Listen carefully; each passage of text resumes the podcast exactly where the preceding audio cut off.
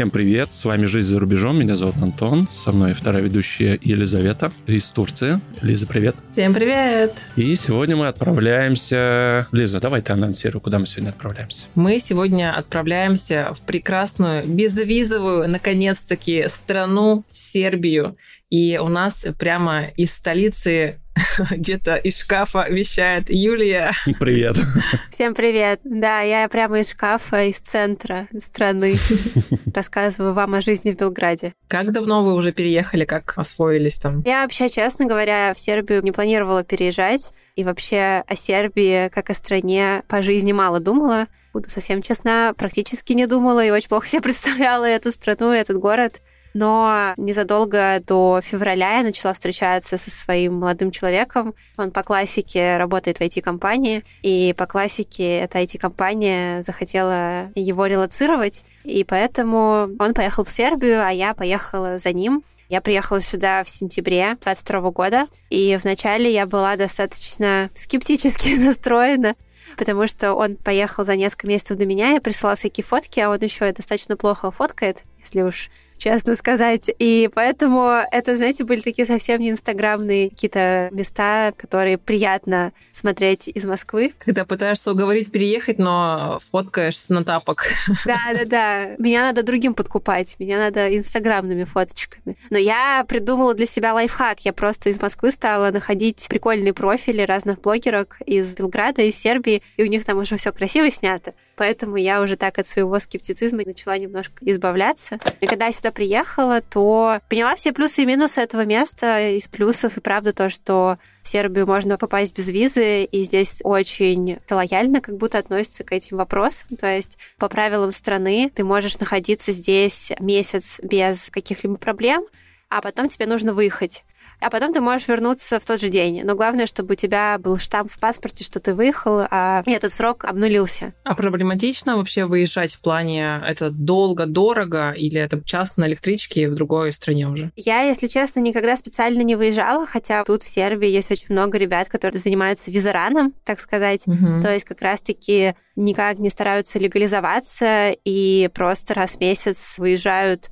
в Черногорию или в Албанию, кажется, в страны, в которые можно попасть без визы россиянам. Есть целые как бы предпринимательские бизнесы перевозчиков, которые продают места на этот визаран, и ты покупаешь его, утром уезжаешь, а вечером возвращаешься. То есть это где-то занимает один день, причем, как мне мои друзья рассказывали, даже не обязательно попадать в другую страну. Можно выехать в промежуточную зону, я не помню, как это называется, когда между странами есть какой-то отрезок земли, там один километр, где еще ничья территория. Почему-то мне слово чистилище только нам а приходит. Да, зона. вот с этим мы сравнивали. Да, типа это, знаете, in the middle of nowhere, где просто никакой страны нет, ничего нет. И дальше ты там топчешься где-то часок, а потом садишься в маршрутку и едешь обратно в Сербию. Но у меня, слава богу, ну или не слава богу, просто получалось так, что я то в Черногорию отдохнуть съездила, то в Россию съездила по семейным обстоятельствам, а потом легализовалась, и поэтому не визаранила. У меня сразу вопрос, пока не убежали. А как вообще в Сербию, какие варианты есть добраться? Например, машина, авиасообщение и все, наверное, да? Ну, автобус. Ты имеешь в виду из России? Да, да, да. да. Из России сейчас ходят прямые рейсы до Белграда, mm-hmm. что в нынешних реалиях вообще достаточно большая редкость. Максимально удобно в нынешних реалиях. Да, это просто luxury полететь прямым рейсом. Другой вопрос, что они очень дорогие. Я летала в Россию в конце января, я потратила огромное количество денег на билеты, около 100 тысяч. В одну сторону? Нет, в две стороны хотя бы. Я, если честно, в долги залезла, чтобы эти билеты оплатить, но я настолько устала летать с этими пересадками. Я еще к друзьям в Тбилиси периодически летаю, и в Сербии до Тбилиси нельзя прямым рейсом добраться тоже. Поэтому я тут уж решила потратиться. Да, можно прямым рейсом, но это очень дорого, и билеты быстро раскупают. Можно самолетом через Турцию. В принципе, кажется, теперь через Турцию можно в любую страну из России попасть. Ну и на машине, правда, так как я сама не вожу, я не знаю всех деталей, ведь нужно проезжать через европейские страны, и для этого нужна mm-hmm. виза, скорее всего, поэтому это привилегия, наверное, так на машине поехать в Сербию из России. И загранпаспорт, естественно, тоже нужен, да? Ну, конечно, да. да. Просто я знаю, что, например, в Грузии действует только который с чипом на 10 лет А обычный, который на 5 лет... Да-да-да, биометрический. Нет. Я вот такую информацию слышу, но, может быть, вранье, конечно, который обычный, не, не биометрический. Знаю, я не слышала такого ни ну, разу. Ну, как в Сербии, или там все я равно, тоже не да? слышала. У меня биометрический паспорт, поэтому я, если честно, даже не попадала в ситуации, когда это могло выясниться. Но про паспорт я сразу вспомнила другую историю, как мой молодой человек пытался тут получить новый загранпаспорт себе через российское консульство.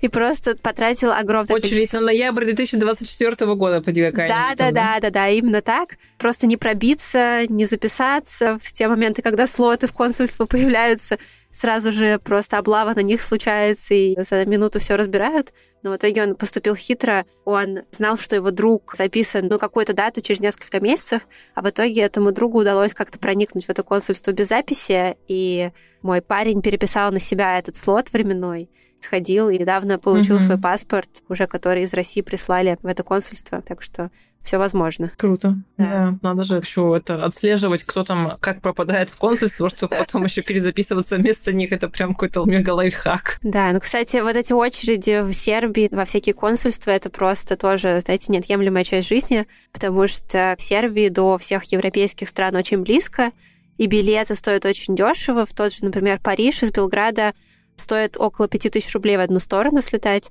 Сравним с ценами на билеты ну, в Москву да. из Белграда. Демократично. Да, но для этого нужна виза, естественно. И россияне, которые легализуются в Белграде, они имеют право легальное тут через консульство подать заявление на визу. Но проблема в том, что у Сербии с Европейским Союзом безвизовый режим, Сербия не входит в Европейский Союз, но при этом сербы могут спокойно везде ездить, поэтому консульства не были рассчитаны на то, чтобы там был аншлаг и там нет достаточное количество сотрудников или как-то не выстроена работа, чтобы постоянно принимать потоки людей, которые хотят визы. Но с приездом огромного количества россиян эти потоки образовались, и в эти консульства найти слот — это огромная проблема. Этот процесс еще обрастает всякими смешными и интересными историями, например, как какие-то российские программисты сделали бота, который вылавливал слоты, когда они появлялись во французское посольство, и продавал их за деньги россиянам.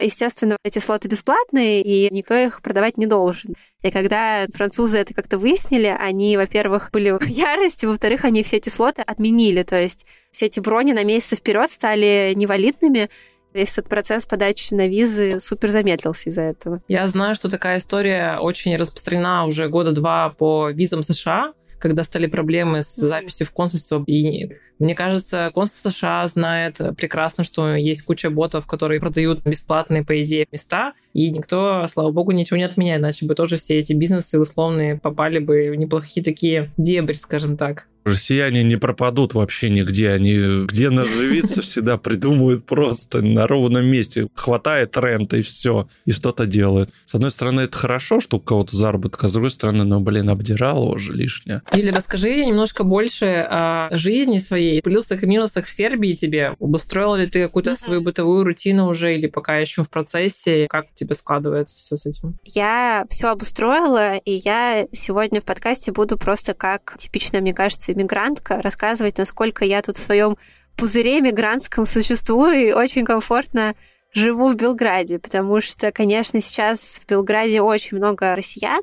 Еще надо понимать, что Белград сам по себе город небольшой, и тут всего, кажется, 3 миллиона людей живет. При этом центр исторический, самый красивый, пожалуй, маленький. И это всего несколько таких районов, которые рядом друг с другом находятся. И когда в эти районы приезжаешь, то каждый третий прохожий — это человек, который говорит на русском языке. Это на самом деле очень большое количество. И людей. это не сербы, да?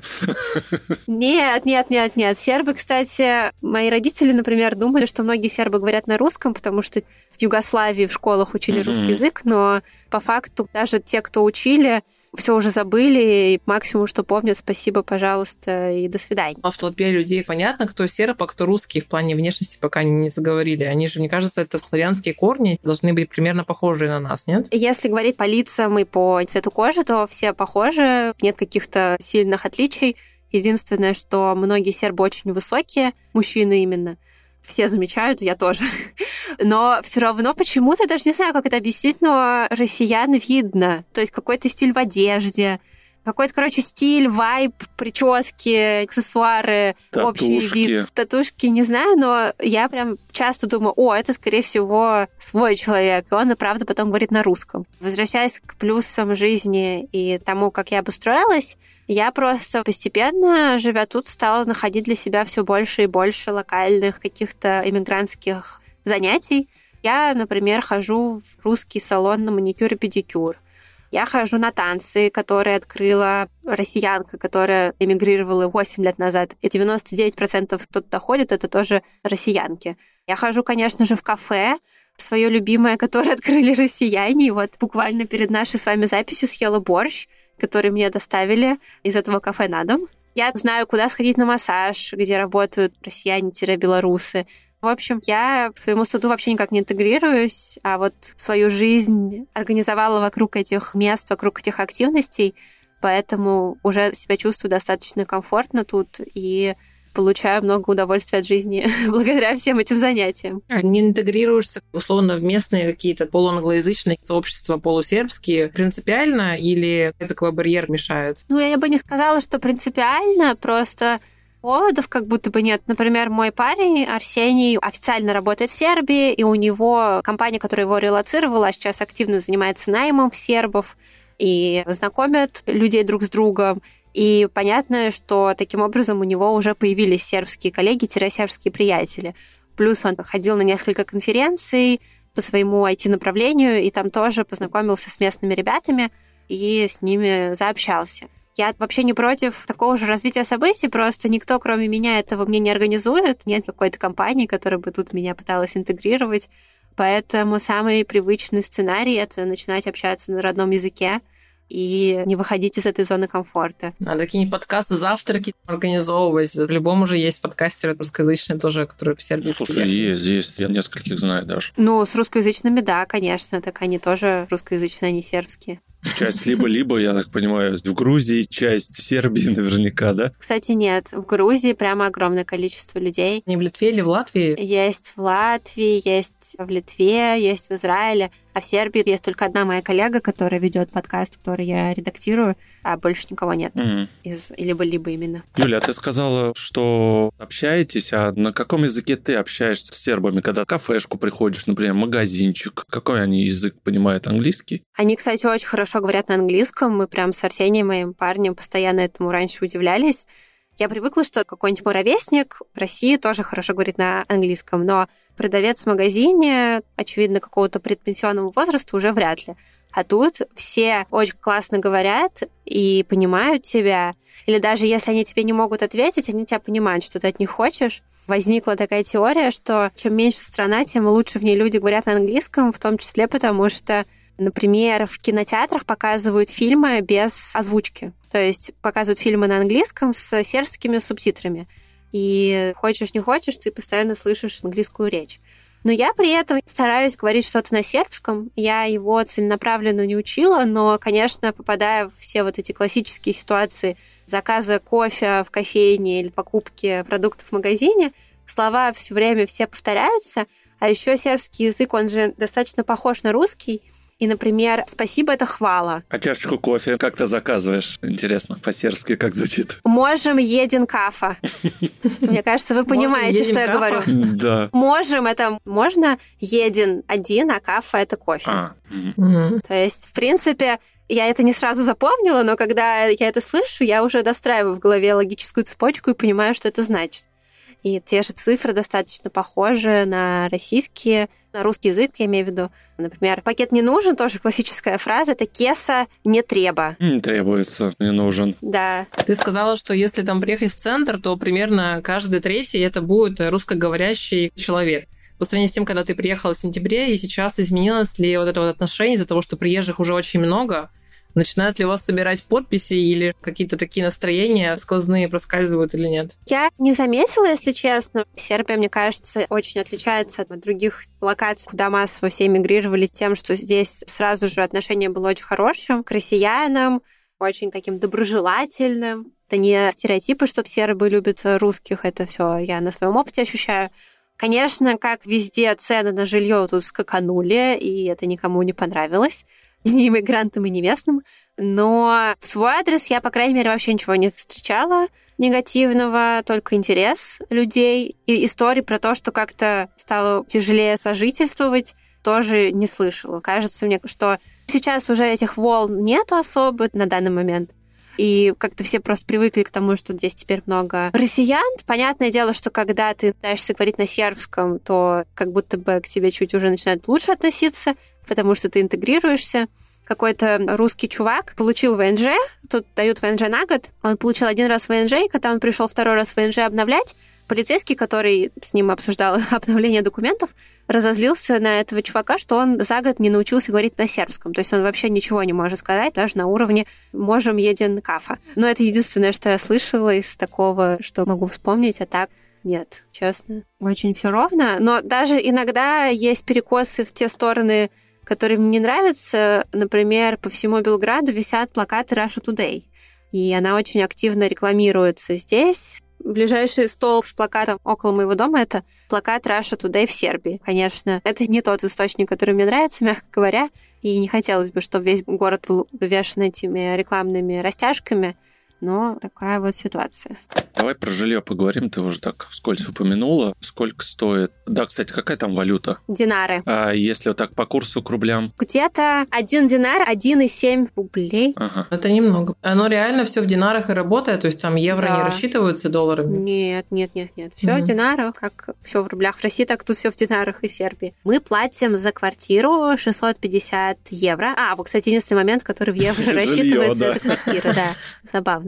Да, мы платим 650 евро, но это достаточно бюджетно. У нас где-то 45 квадратных метров, две комнаты, одна из которых очень-очень маленькая, и вторая большая, совмещенная гостиная с кухней. Но при этом мы, в отличие от большинства русских, живем не в центре, а в другом районе, в котором жить бюджетнее. Мы живем в районе, который называется Новый Белград. Он был построен при Югославии в таком советском модернизме-брутализме. Это полностью такой бетонный район с домами, которые очень напоминают советскую архитектуру, совершенно привычные пейзажи за окном. При этом мы живем достаточно близко к центру. Белград стоит на берегу двух рек, Дуная и Савы, и река Сава разделяет Белград на эти две части.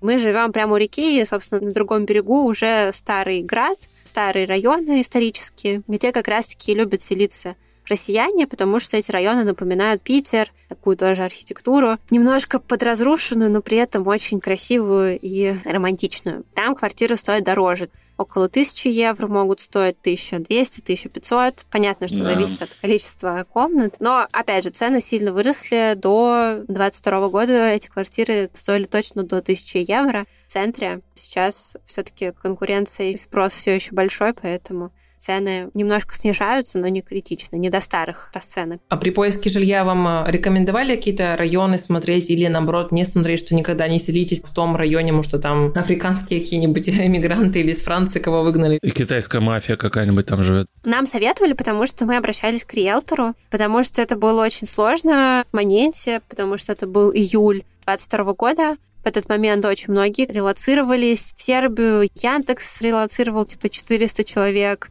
Другие тоже достаточно крупные компании релацировали сюда своих разработчиков, и все конкурировали за эти квартиры. И, знаете, наверное, во всех странах это правило работало, но в Сербии точно оно работало, что нужно было приезжать на место уже с деньгами, смотреть первому и сразу говорить, все, берите мои деньги, только отдайте мне эту квартиру. Меня сразу в голове рождается какой-то анекдот, что приехали на просмотр квартиры разработчик из Яндекса, разработчик еще с куда-нибудь, разработчик еще из третьей компании. И решали, кто быстрее заселится. Именно так, мне кажется. Ну, кстати, вот эти просмотры иногда приводили к интересным знакомствам. Вот моя подруга таким образом на просмотре познакомилась с парнем, который теперь нас стрижет, потому что он парикмахер тут, в Сербии. В общем, он забрал квартиру, но зато у нас сначала у моей подруги, потом у меня появился хороший контакт. К вопросу о том, как я обустроила свою жизнь в эмиграции. Но возвращаясь к поиску квартиры, Арсений, мой молодой человек, меня не было в этот момент в Сербии, но он для нас смотрел эти квартиры, искал их. Он съездил на 10, кажется, просмотров, прежде чем мы нашли ту квартиру, из которой я сейчас сижу и записываюсь помогла нам риэлторка, которая скорректировала наш поиск и объяснила в том числе, что жить в Новом Белграде, вот в этом районе, где мы поселились, очень удобно и комфортно, и зря мы полностью отказались от этой идеи, когда выбирали квартиры. И это, кстати, правда оказалось удобно, потому что, да, здесь не центр, да, здесь нет суперкрасивой архитектуры, но зато здесь вся инфраструктура спальных районов, большие магазины, аптеки, под боком прямо две секунды, и ты уже там с продуктами, две секунды ты вернулся, и все у тебя уже на столе. Поэтому получилось клево. В общем, мы не жалеем, что отдали где-то 300 евро на агентство, на эту риэлторку потому что результат налицо. Скажи, пожалуйста, а по архитектуре интересно просто после 98-99, да, военного конфликта, ты видишь, что какая-то часть архитектуры еще осталась послевоенная, или они, в принципе, полностью Белград восстановили после бомбежки? Нет, не полностью. Здесь есть очень интересное здание. Здесь же не только был конфликт с соседними странами во время распада Югославии, но и бомбежки НАТО. И чтобы не забывали, и чтобы вообще были памятники того времени, в Белграде целенаправленно оставили разбомбленное министерство, оно прямо в центре города стоит. Как музей, да, теперь? Да, туда, естественно, заходить нельзя, потому что это... Опасно. Обрушенное здание, да, там ничего не происходит, но там очень еще интересная конструкция, потому что здание стояло с двух сторон дороги, а сверху оно соединялось, как я понимаю, таким переходом над дорогой. И, собственно, этого перехода не осталось, а часть этого здания с двух сторон стоят без стен, и мы видим фасады по этажам и с разделением по стенам, коридорам. Я загуглила точно, чтобы понять министерство, чего это было. Это Министерство обороны. Mm, символично. А по поводу других зданий, я слышала от не самого надежного источника, но тем не менее, что есть еще и другие здания, которые тоже в тот момент были повреждены бомбами, их тоже не восстанавливали. Но тут на самом деле сложно различить, где что, потому что, в принципе, в Белграде достаточно много ветхих зданий, которые со временем просто разрушаются, опадают и превращаются в такие руины. Но это происходит не из-за того, что кто-то на них бомбу кинул, а просто потому, что никто не занимался этим зданием, его как-то забросили, и при этом его никто не сносит, и вот оно стоит и ветшает. Таких достаточно много, к сожалению, причем и в самом центре такие здания есть. Я не понимаю, если честно, почему они продолжают увидать, и как-то городские власти с этим ничто не делают, но я ходила на экскурсию по Белграду. Сюрприз-сюрприз от русскоязычной экскурсоводки с группой других россиян. Это звучит супер комично. Мне, конечно, моя амплуа уже не очень нравится, но просто еще тема этой экскурсии была наследие белой миграции в Белграде. Потому что Белград, по сути, сто лет назад тоже был пристанищем белых иммигрантов, которые бежали из царской России во время революции. И много приехало сюда образованных людей, в том числе инженеров, архитекторов, которые стали дальше уже в Белграде строить дома, создавать свои бюро и оставлять свой след в этом городе. Про это все была экскурсия, но помимо этого мы обсуждали, почему городские власти ничего не делают с ветшающими домами. И вот экскурсоводка рассказала, что, в принципе, просто в Белграде нету городского отдела, который бы занимался домами, именно историческими. Они как-то за этим историческим наследием не сильно следят, как я поняла, поэтому ничего и не происходит. Вот такое мнение я услышала. А нету тревожности, что конфликт с Косово, вот он периодически СМИ раздувает, там то границу перекроет, то еще что-то. Ты чувствуешь какую-то тревожность, что что-то там может произойти? Или, в принципе, люди все спокойны в этом плане и не переживают? Я когда только собиралась сюда переехать, а мой парень уже переехал, я помню, что в сентябре тоже опять какие-то в каналах стали появляться новости, что вот, обострение на границе, сейчас там что-то начнется. Ну и, конечно, знаете, 22 год супер тревожный на все такие новости. И я уже тоже сидела в такой панике, господи, я же уезжаю из России да, для да, того, да. чтобы опять с этим сталкиваться. Но по факту, как я потом узнала, это все такие преувеличения в этих новостных каналах. То есть этот конфликт с Косово, ну, он тогда в конце 90-х произошел. Да, прошло уже очень много лет, и вот реально раз в несколько месяцев на протяжении этих лет вот эти обострения, так скажем, случаются. Но по факту ничего не происходит. То есть правящая партия в Сербии, президент Вучич, они как будто немножко паразитируют на этой теме, знаете, там, объединяя людей, сплочая их вокруг Да, а потом такие цели. высказывания, прям, о, мы не знаем, что там завтра. Да, да, высказывания мощные, но, на мой взгляд, слава богу, ничего за этими высказываниями не следует, потому что конфликт в такой немного спящей фазе по факту находится какого-то консенсуса нет. Косово — это Сербия или не Сербия, все считают по-разному, но никаких событий не происходит, только вот эти новости в телеграм-каналах, какие-то высказывания яркие президенты или еще кого-то, но за ними ничего Из не последних я помню, что Косово хочет в ЕС, и тоже они возбудились в этом плане, что нет, куда, против. И все, только поговорили, и на этом все. Да, я просто стала это игнорировать, потому что я достаточно тревожный человек, и начинаю себе что-то там напридумывать, а по факту проходит время, и все про это забывают, как будто никто ничего не говорил, и никто ничего не обещал делать или не делать. Я все-таки немножко влезу, хоть мы отбежали от аренды квартиры. Мы просто очень много разговаривали с европейскими странами, представителями, да, кто переехал, и все говорили, что кроме того, что нужно деньги принести за депозиты, за всякое такое по квартире, нужно еще кучу документов. Мне было интересно, как это в Сербии, кроме того, что нужно прийти первым, принести наличку первым, какие-то документы, справки, выписки, фотографии того, что у тебя есть деньги каждый месяц твоего года, это нужно или нет? Насколько я помню, нам очень повезло с тем, что мой парень тут официально работает. Ну и, естественно, у него есть сербский счет, и на него приходит зарплата раз в месяц. Эти документы сильно успокоили хозяйку, но еще супер помогло реально то, что с нами была риэлторка, которая говорила на сербском. Я помню, как мы стоим в этой квартире, мы еще не уверены, что она нам достанется, но мы очень-очень хотим этого, потому что мы адски задолбались искать и быть в этой панике. Риэлторка говорит что-то про Арсения, что он типа добрый молодец или что-то в таком духе, но это на сербском так звучало, что типа надежный чувак, что у него контракт, что он тут зарабатывает деньги что мы в этой стране надолго, мы такие хорошие ребята.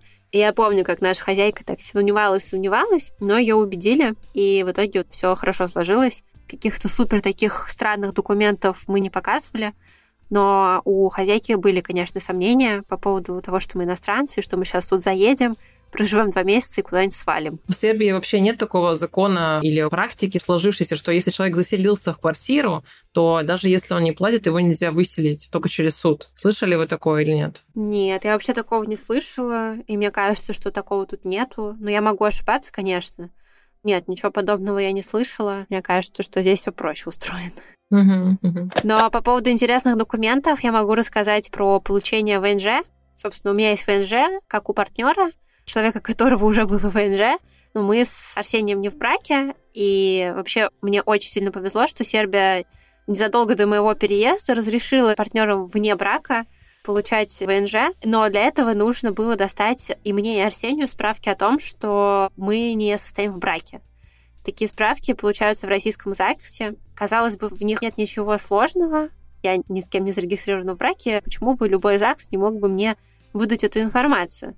Думала я, когда шла в ЗАГС на районе, но на меня там чуть ли не накричали, что нет, это в обычном ЗАГСе получить нельзя, это можно получить только в специальном информационном каком-то архивном отделе ЗАГСа в городе Москве, куда запись за несколько месяцев, и вообще хрен попадешь. А мне эта справка была достаточно срочно нужна. Я стала звонить в этот информационно-архивный отдел, потому что, конечно же, онлайн ты не запишешься только по телефону. Я не могла дозвониться несколько раз. Меня вроде переводили на нужного оператора. Кажется, нужен чат-бот. Да. Никто не брал трубку, я ждала, знаете, с этими гудками. Надежда во мне все угасала и угасала. Но, слава богу, мы нашли обходной путь, и мы выяснили, что можно прийти в ЗАГС в другом городе России, и там тебе эту справку выдадут уже без этих проблем и без этих ссылок в какие-то специальные отделы. Мы с Арсением в итоге получили эти справки в городе Таруса. Это такой маленький город в Калужской области. У нас там у обоих дачи. Могло бы быть все просто с этого момента, но не было, к сожалению, потому что я отправляла свою маму за этой справкой по доверенности, и все было классно до того момента, как не выяснилось, что в этом ЗАГСе адски зависает компьютер, потому что у базы данных ЗАГСа все очень сложно после ухода каких-то технологий с российского рынка или после отказа каких-то IT-компаний глобальных работать с российских... айтишников в другие страны.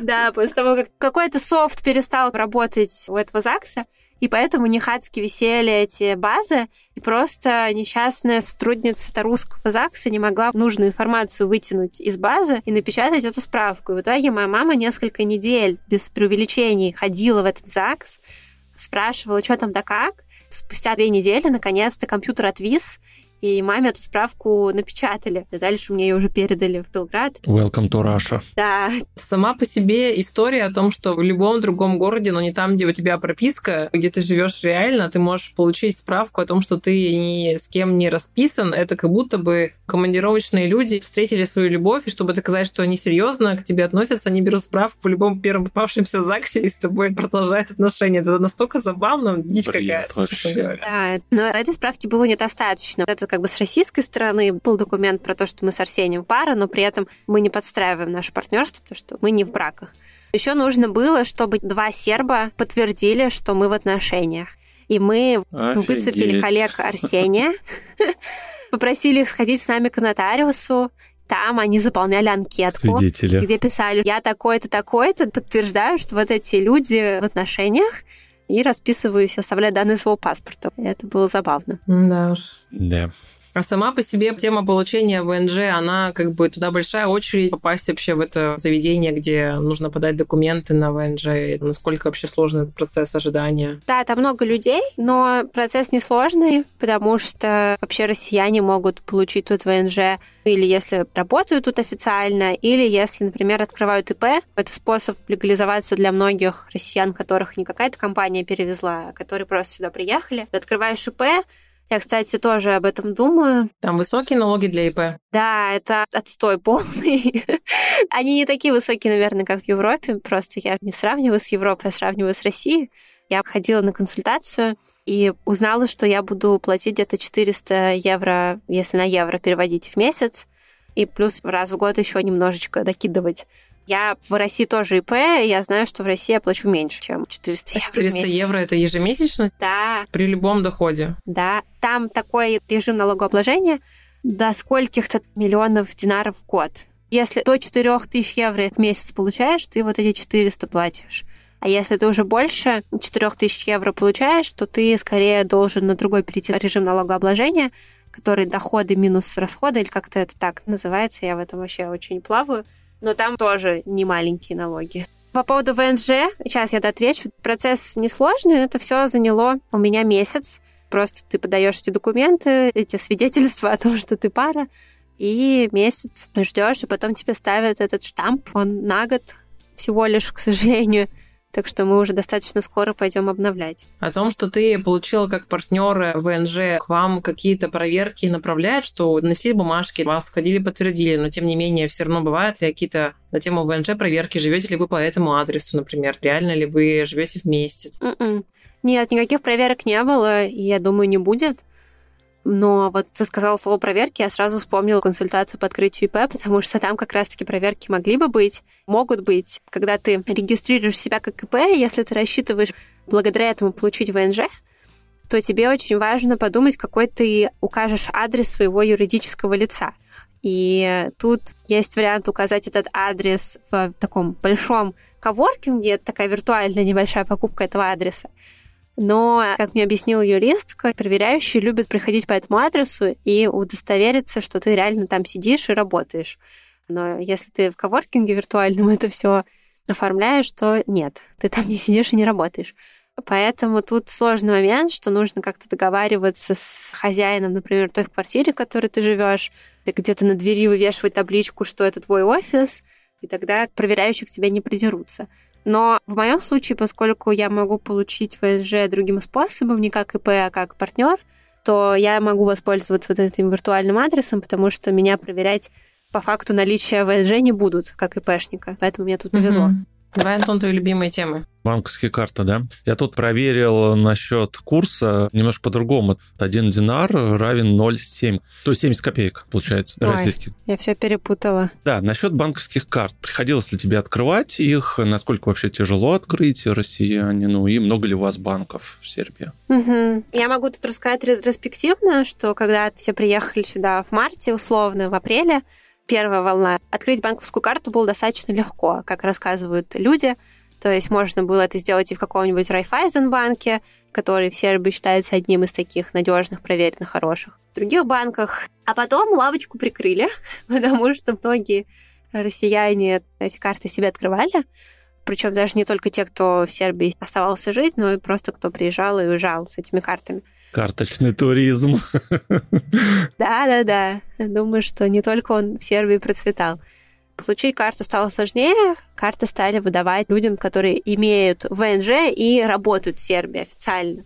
Это достаточно сложные условия для иммигранта в 2022 году. Поэтому, когда я приехала, я такая, так, ладно, мне карта особо не нужна, я получаю деньги в рублях, у меня рублевая зарплата, и я при переезде сделала себе карточку в Россельхозбанке, жизнь меня туда занесла, потому что они выпускают карты с платежной системой Union, Union Pay. Pay, Union Pay, да. И это оказалось очень удобно, потому что у меня буквально около дома есть торговый центр с банкоматами, которые мне спокойно выдают деньги в динарах.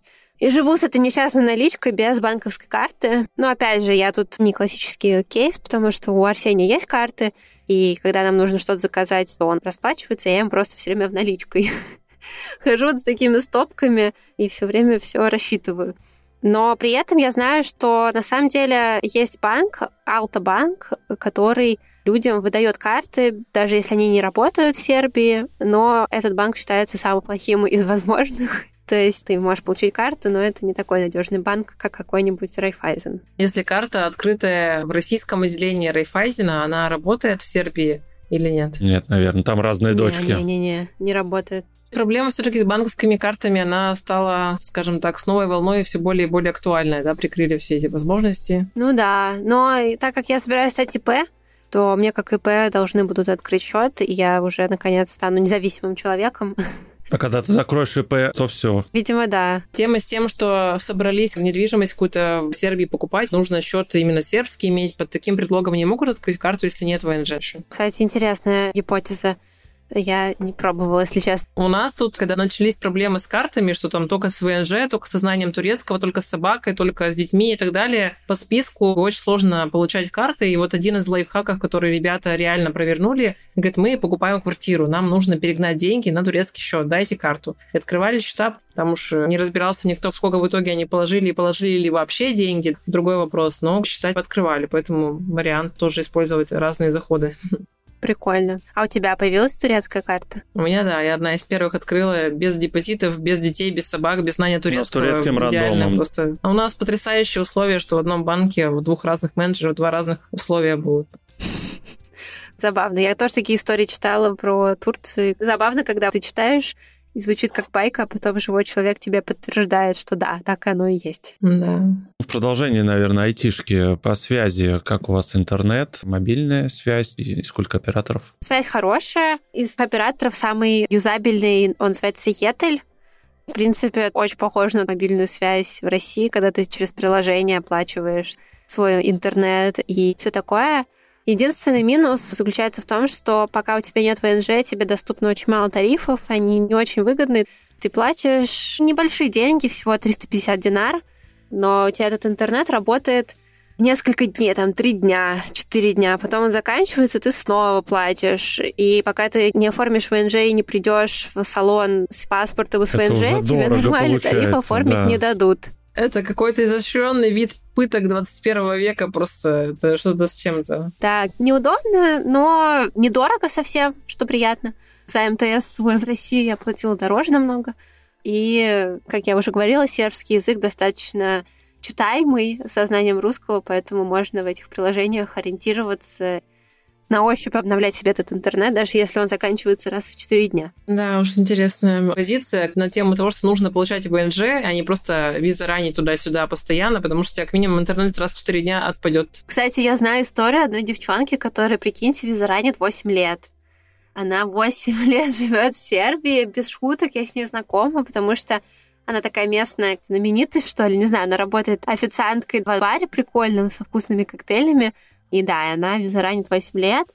Я когда рассказывала про визаран, говорила, что здесь достаточно все лояльно относятся к этим правилам, и она тому живое подтверждение, потому что она, знаете, когда ты уже долго живешь, немножко тебе пофиг на эти все законы, и она вместо того, чтобы раз в месяц выезжать из Сербии, выезжала раз в два месяца, раз в три месяца, и никто ни разу ей ничего плохого не сказал, и, в общем, она продолжает тут жить и не тужить. Давай еще немножко больше обзора по ценам. Сколько у вас коммуналка, меняется ли цена на эту коммуналку, сколько примерно вы платите за нее? Хорошо, я сейчас открою. Счета ноут, свои. да, в котором у меня записано. Причем интернет отдельно, статья коммуналка отдельно, квартира отдельно, и того, ого, получается, наверное, 1000 евро. Не, вообще не тысячу евро. 15 тысяч динар мы в месяц платим за коммуналку. Немного, но знаете, в чем тут прикол в плане цен за коммуналку? Здесь отопление недорогое, но зато оно очень токсичное в прямом смысле этого слова, потому что в Сербии топят каким-то торфом, который добывают где-то же в Сербии, кажется, или какими-то материалами, которые добывают прямо в Сербии, и топят в печах, насколько я понимаю. В общем, когда топят, всю зиму постоянно воздух с такой гарью, и он достаточно загрязненный. При этом ты все время чувствуешь, как будто на даче шашлыки кто-то жарит, и ты идешь такой, и там вот этот запах. Но на самом деле это не шашлыки, а отопление. Мне про Турцию также рассказывали, что там есть города, где топят дровами, и там такое дымка стоит, ты едешь, вот это вонище все стоит.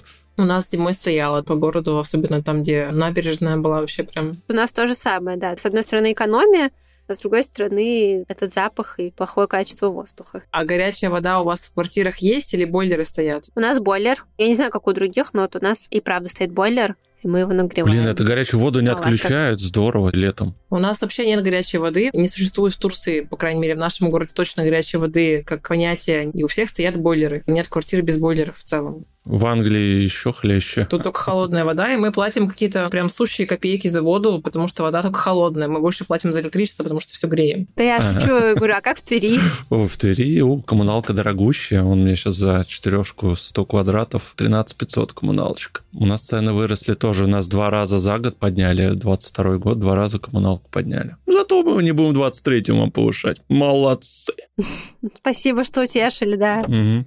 А по продуктовой корзине сколько вы там в кафешках, сколько чашка кофе стоит, в конце концов, сколько попитаться куда-нибудь по обычные продукты? Винишко. Кстати, в Сербии, что прикольно, Греция не очень далеко, и есть всякие греческие вина, оливки, сыры. И мы тут нашли греческое вино очень дешевое, которое стоит, кажется, динар 400 за бутылку. И мы выпили, и нам очень понравилось. Я выставила это винишко в свою любимую запрещенную соцсеть России. И мне на это ответили, что это считается просто пойлом в Греции. Что это просто самое дешевое вино, которое только можно купить, самое некачественное. А я этого не поняла. Ну, видимо, вкуса на вино меня нет. Но что касается продуктовой корзины, то я обычно покупаю овощи, курицу, сыр, какую-нибудь крупу, и получается 2000 динар с такую корзину. Но точно не дороже, чем в России, все стоит дешевле, точно дешевле, не на супер сильно много, но вообще в Сербии все дешевле. В Сербии вообще все дешевле по сравнению с Россией. Это тоже большой плюс, что вот я зарабатываю в рублях, конвертирую это в динары, и при этом чувствую себя более обеспеченной, чем в Москве, когда жила. Что касается кафешек, то, например, я люблю покупать чай в Старбаксе, и он стоит 210 динар. Вообще копейки. Как вы понимаете, это. У нас очень дорого. мало, да. Кофе стоит где-то 300-350 динар. Ну да, плюс-минус в Твери у нас такие же цены. В На Москве Starbucks, дороже, да, в Москве дороже точно. чай в Старбаксе. В Москве реально дороже. Блюда всякие, ну, знаете, если они, например, стоят 1300 динар, то это уже прям дорого. В целом, средний по ценам блюда до 1000 динар. Можно вкусно поесть, плотненько. У нас есть любимое кафе с пастой домашней. Там огромная тарелка пасты стоит около 600 динар, кажется. А что с онлайн-покупками? Вообще можно там заказать еду, пиццу, чтобы привезли продукты? Как раз с едой все лучше, чем с другими вещами. Можно, да, тут работает Глова, тут работает Вольт, ну, знаете, такие Да, международные. Мгм. сервисы доставки. Они тут тоже работают, и мы достаточно часто заказываем то пиццу, то суши. В этом плане все хорошо, не было никаких косяков. А тебе качество еды само нравится, как в Сербии готовят национальную еду, не то чтобы итальянскую, там что-то еще, а что-то такое местное чисто. Сербы очень любят мясо. Национальная еда это все вокруг мяса. Вот та же плескавица, да, это на самом деле мясная котлета. Есть еще что-то типа как котлета по-киевски, но только сербская вариация, там такая длинная по форме, как сосиска, но на самом деле там типа курица в панировке, а внутри еще соус из чеснока и масла, И вообще во всех национальных кафешках порции прям огромные, и там куча этого мяса. Ты берешь такой, как я это все съем? Это на две, на три порции. Мне сразу вспоминается поездка в Киргизию, где я пришла в кафе. Это тоже страна, которая очень любит мясо, баранину. И я пришла в кафе, заказала омлет. Мне принесли омлет и гору мяса просто, которую я не заказывала. Сейчас должна быть сноска. Дамы и господа, не слушайте наш подкаст, если вы голодные. Да, не стоит. Мясо – национальная еда в основном. А что касается вообще кухни, вкусно-невкусно, Просто я ем мясо, я хорошо к нему отношусь, но не в таких количествах. Я больше всего в жизни люблю итальянскую кухню, поэтому я что в Москве ее ела, что тут больше всего ем итальянские доставки и в кафешки итальянские хожу. Ну или российские, которых я говорила. Их тут не одно, а несколько. Слушай, не спросили в самом начале, но дико интересно. По климату, по погоде, как здесь в Белграде? Какой климат? О, это еще один большой плюс для меня. Здесь прям... Плюс? Я думала, что это как в Москве плюс-минус. Нет, здесь намного теплее. Здесь, как я поняла, на Балканах вообще очень такой мягкий климат. И, например, зимой если так посчитать в сумме, то дней, когда был минус, максимум две недели было таких. Где-нибудь в январе. Да, к концу января, в начале февраля было холодно. А так э, я даже сюда из России не перевезла свои ботинки зимние, теплые очень, потому что было мало места в чемодане, я ими пожертвовала и в итоге не пожалела. Они не понадобились. Сейчас уже прям весна, сейчас светит солнце, мы записываемся 13 марта, уже почки набухают, уже Ох, расцветают деревья. У нас Да, я смотрю сторисы всяких своих друзей, знакомых из России, такая, да, я привилегирована, конечно, в этом плане. Поставлю вам да. огонек, что вам было теплее. Юля, а летом ты же была, да, уже летом? Летом, да, я была летом. Я еще не приехала в тот момент, но я просто приезжала погостить к своему парню, плюс познакомиться со страной. Я была в июле, в самый разгар жары, когда было 35 градусов.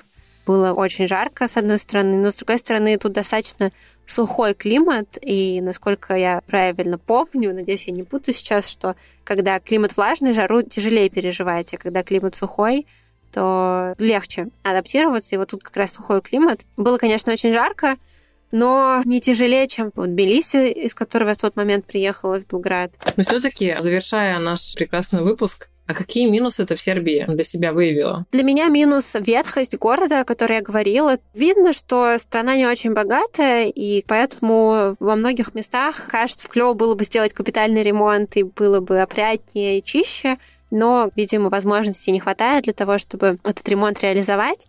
Для меня это очень важно, потому что я очень люблю ходить пешком, гулять, слушать подкасты во время прогулок. И, конечно, я очень люблю, когда вокруг много красивых зданий, Второй минус это, наверное, дороги и транспорт. Все плохо. В Белграде нет метро. С дорогами все плохо. Внезапно. Да, все не очень, потому что в Белграде нет метро, есть автобусы и трамваи, и есть мосты, которые, наверное, являются такими узкими горлышками в городе. Я живу в большой части Белграда, и нас с центром и с другими частями Белграда связывают несколько мостов автомобильных, и на них всегда пробки. И ты, как человек без машины, тоже в них, естественно, стоишь, потому что ты там едешь на автобусе, и пробка для всех единая. Плюс эти автобусы достаточно по непредсказуемому расписанию ходят. Очень часто приходят два подряд автобуса одинакового номера, который тебе нужен, и ты не успеваешь на них запрыгнуть. А потом ты стоишь и 20 минут ждешь следующего. Это неудобно. Так, какие тут еще минусы? Я почему-то думала, что я приду на этот подкаст и буду жаловаться на жизнь, а в итоге, мне кажется, очень жизнерадостно рассказывала про свою жизнь, и почему-то даже про минусы забыла, хотя я вроде как их формулировала себя в голове. Понятное дело, что после Москвы огромный Белград кажется достаточно маленьким. Это тоже непривычно. Плюс как я сказала, центр сам небольшой, и есть много районов жилых, в которых люди живут, но это не те места, в которые ты едешь погулять и изучить город. Вдохновиться архитектурой и всем окружающим, да? Да, поэтому мало места как будто бы. Страна, наверное, сама маленькая, да, получается? Здесь особо-то нигде не да, разгуляешься. Да, она небольшая. А можно так заслушаться подкастом, что дойти до Черногории? До Черногории нет, но до соседнего крупного города, да, наверное, потому что здесь второй по величине город Новисад, находится в 30 минутах езды на скоростном поезде от Белграда. Это очень близко, да. Я на работу не успевала из одной точки Москвы в другую доехать за это время, а тут можно до другого города. В Москве, да, целый выпуск подкаста можно послушать, пока добираешься до работы. Мне кажется, несколько, несколько точно можно послушать. Если вспомнишь, мы потом тогда в телеграм-канале опишем. Подписывайтесь на наш телеграм-канал. Десятиминутный монолог Юли, которая вспомнила о минусах. Мне просто недавно снилось, что я приехала из Турции обратно в свой город в Екатеринбург, и мне хотелось выйти из дома и ходить, потому что здесь я живу на адски высокой горе, чтобы мне подняться домой с рынка с овощами и фруктами. Это адски непосильно затащить гору овощей и фруктов себе на гору. Потом ты вышел погулять снова с горы на гору, а Екатеринбург максимально плоский. Боже, там нет никаких гор о чем вообще речь? Можно гулять, ходить, не упарываться. Это настолько Это прекрасно. зато прекрасной физической форме. У тебя ноги, наверное, подкачались, руки подкачались. Да если Нет? бы, блин, ноги подкачаны у собаки, которая по этим горам скачет. Я не могу вспомнить, была ли я в Измирино, я была в Каше, где тоже вот эта огромная горка, Мгм. и город стоит на ней. Мы тоже жили на самом верху, а гулять ходили в самый низ, естественно. Я прям вспомнила сейчас эти подъемы. А еще я вспомнила про минус. В Сербии есть такое слово «полако». Это значит спокойно или размеренно. И это такой принцип жизни. И, наверное, это не минус, но просто для меня, для человека, который жил всегда в Москве, это, конечно, контрастирует с тем, как я привыкла. Я упоминала, что я ходила на консультацию по открытию ИП. У меня было назначено на 2 часа дня, а приняли меня в 2.40. И за это время меня успели угостить вкусным бутербродом, который юристка не хотела одна съедать. Но она все это время консультировала других людей, и у нее вот так вот график сдвинулся сильно. И как бы это окей, но я, знаете, привыкла, что, допустим, если такое случается, то вокруг тебя все начинают суетиться или извиняются. Короче, не только ты один чувствуешь, что что-то идет не так, а все вокруг это чувствуют, ну и ты принимаешь ситуацию. А тут я реально чувствовала, что я какая-то странная, что я немножко возмущена этой ситуацией, потому что все вокруг на полака, на этом на полака, такие, ну, скоро мы вас примем, поешьте бутерброд, потом мы ответим на все ваши вопросы. Я тоже слышала от других иммигрантов, что часто в каких-то заведениях государственных и в каких-то местах типа банков люди с этим сталкиваются и тоже на контрастах, конечно, не понимают вообще, что происходит. А здесь это более-менее в порядке вещей. Давайте под конец минутка саморекламы. Каждый может прорекламировать все, что угодно из ведущих и гостей. Давай, Юль, с тебя начнем. Я порекламирую свою любимую запрещенную соцсеть. Меня зовут Bitter Sweet Days. Ссылочку Мы оставим. оставим ссылочку однозначно на тебя. Да, спасибо. По приезде в Сербию как-то меня торкнуло, я начала свою страницу вести не как личный блог, а как такой немножко блог про создание подкастов. Ну и про свою жизнь тоже в том числе. Не ожидайте, что там не будет каких-то моих селфи и моих завтраков. Но много все равно я говорю про подкастинг. А у тебя свой есть подкаст? Стараюсь развивать свой блог. Или ты только Нет, редачишь? пока нет, но я мечтаю. Я сейчас консультирую людей, веду свой курс, редачу, продюсирую. В общем, делаю все, что только могу, но не свой подкаст. Но я думаю, что однажды я и в эту точку приду тоже. Юля, давай в качестве просто такого флешбека скажи проекты, которые ты являешься режиссеркой, продюсеркой студии «Либо-либо». Начнем с этого. И просто великолепные подкасты. Сперва ради, запуск завтра, хроники еды, либо выйдет, либо нет, собес, уже в пути, зависимость, новый подкаст, который скоро выйдет, шум в ушах. Сперва ради книжки, сперва ради байки и скрепы. Возможно, что-то еще. У меня этот список длинный, поэтому что-то может выпадать. В общем, много я за три с половиной года работы успела придачить или попродюсировать. Список обширный. Супер. Давай, Лиза, теперь ты что-нибудь прорекламируй. Не знаю, может быть, тоже свои курсы ты откроешь какие-нибудь, нет? Кройки Я шитья, могу например. прорекламировать только то, что на Юлю точно стоит подписаться. Мы оставим ссылки на ее инстаграм, потому что в августе у нее стартует новый поток курса, на который точно стоит пойти тем, что подкасты думает делать. А на нас стоит подписаться на наш канал «Жизнь за рубежом» и оставить нам отзывы, потому что отзывы мы очень ценим и собираем. И порекламировать нас друзьям вашим, которые задумываются о переезде. Если вы хотите их отговорить, дайте в наши выпуски, потому что у нас много всякого разного. Принципиально реальные точки зрения. на Да, ставьте нам звездочки в Apple Podcasts, где там еще можно в Яндексе, сердечки. Мы очень ценим это. Спасибо всем. Да, пишите комментарии, это очень поможет создателям подкаста его делать.